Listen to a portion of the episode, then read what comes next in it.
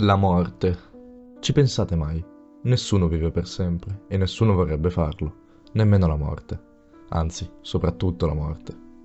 È successo tutto molto tempo fa, ma me lo ricordo come fosse ieri. Era un lunedì come tanti altri. In strada c'era il solito via vai di gente, non curante di ciò che succedeva. C'ero abituato, abitavo lì da vent'anni.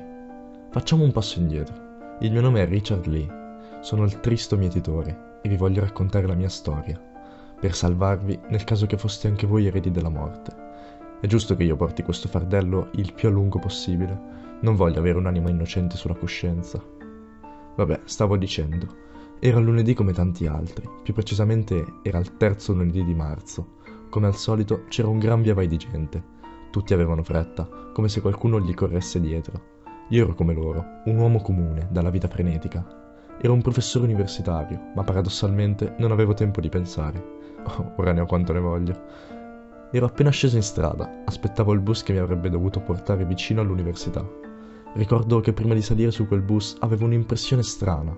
Avete presente come quando sapete di star sbagliando qualcosa, ma non sapete cosa? Inoltre non riuscivo a distogliere lo sguardo da un uomo in grigio che aspettava l'autobus accanto a me. Era completamente coperto da un mantello, non trapelava nulla del suo aspetto e purtroppo non l'ho visto in faccia. La cosa strana era che aveva un'aria vagamente familiare, come se l'avessi già visto prima. Appena arrivò il bus mi fece un cenno con la mano, lasciandomi con una sensazione di inquietudine addosso. Lui non salì con noi, probabilmente mi aveva scambiato per qualcun altro. Era passata mezz'ora, ero appena arrivato a destinazione. Ricordo che ero in ritardo di 5 minuti. Prima di entrare nell'aula sentì un rumore agghiacciante. Sembrava quasi un urlo lancinante ma la cosa che più mi faceva accapponare la pelle era che la voce era simile alla mia. Entrai nella classe, mi ci volle qualche minuto prima di riprendermi. Mi aveva iniziato a girare la testa, mi sembrava quasi di vedere tutto in bianco e nero. Un'alunna mi chiese se stavo bene, ma non la degnai di una risposta. Continuavo a sentire quell'urlo, ma sempre più forte, a intervalli regolari. Io ero zitto lì, davanti a circa cento studenti universitari, ma stranamente non mi importava. Ero concentrato solo su quell'agghiacciante suono. Non erano passati nemmeno dieci minuti da quando ero arrivato, ma non potevo continuare a stare lì senza dire niente a nessuno. Così decisi di mandare a casa tutti i ragazzi. Quei poveri studenti non erano tenuti a essere partecipi delle mie paranoie. Le urla non si fermavano, la voce sembrava sempre più simile alla mia e al contempo sempre più dolente. La cosa mi turbava. Andai da un inserviente incaricato di pulire la struttura, a chiedere se qualcuno sapeva la causa di quell'orribile rumore, ma lui non lo sentiva nemmeno. Era possibile. Ero forse diventato pazzo. Andai avanti senza una destinazione precisa lungo i corridoi. Sentivo come un richiamo provenire da davanti a me. Non mi accorsi nemmeno che l'urlo proveniva dalla stessa direzione. Il corridoio era sempre stato così lungo. E perché era tutto così grigio? Ebbi la sensazione di essere già stato in quel posto. Fu l'attimo più lungo della mia vita e iniziai a capire qualcosa di quello che sentivo. Vai!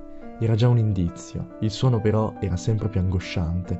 Mi mise a urlare come se qualcuno avesse potuto salvarmi da quel suono.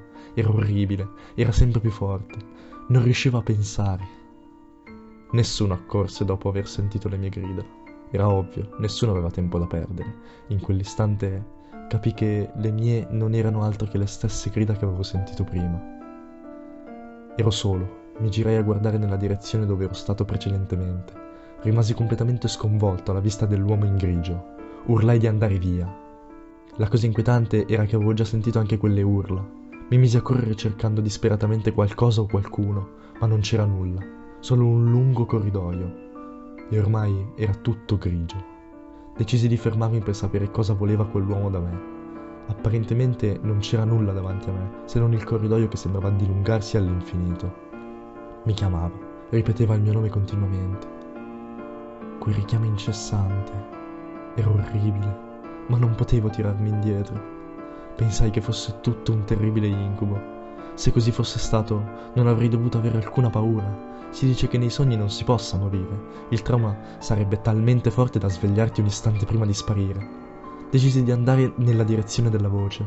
Vidi l'uomo in grigio, ma non era un uomo, bensì un essere scheletrico evidentemente deteriorato dal tempo, mi disse che ero l'erede della morte e mi chiese se volevo morire.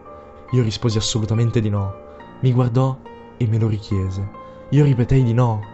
Dio, quanto vorrei aver detto di sì a quella maledetta domanda, ma purtroppo io ripetei di no.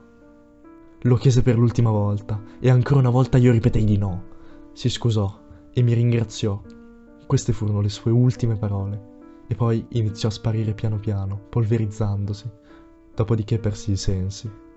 Mi svegliai e mi resi conto che era passato moltissimo tempo. Il mio corpo si era totalmente decomposto e rimaneva solo un corpo scheletrico. Com'era possibile che io riuscissi a muovermi?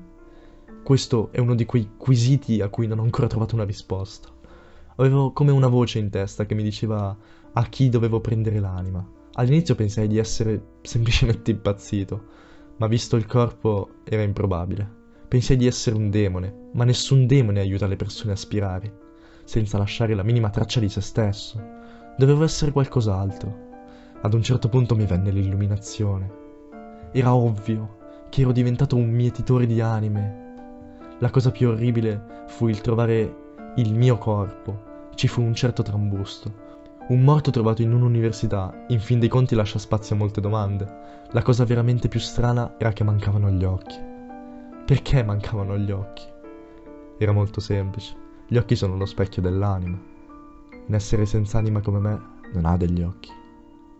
In primo momento è stato bello essere la morte, poter andare ovunque, aiutare coloro che soffrivano.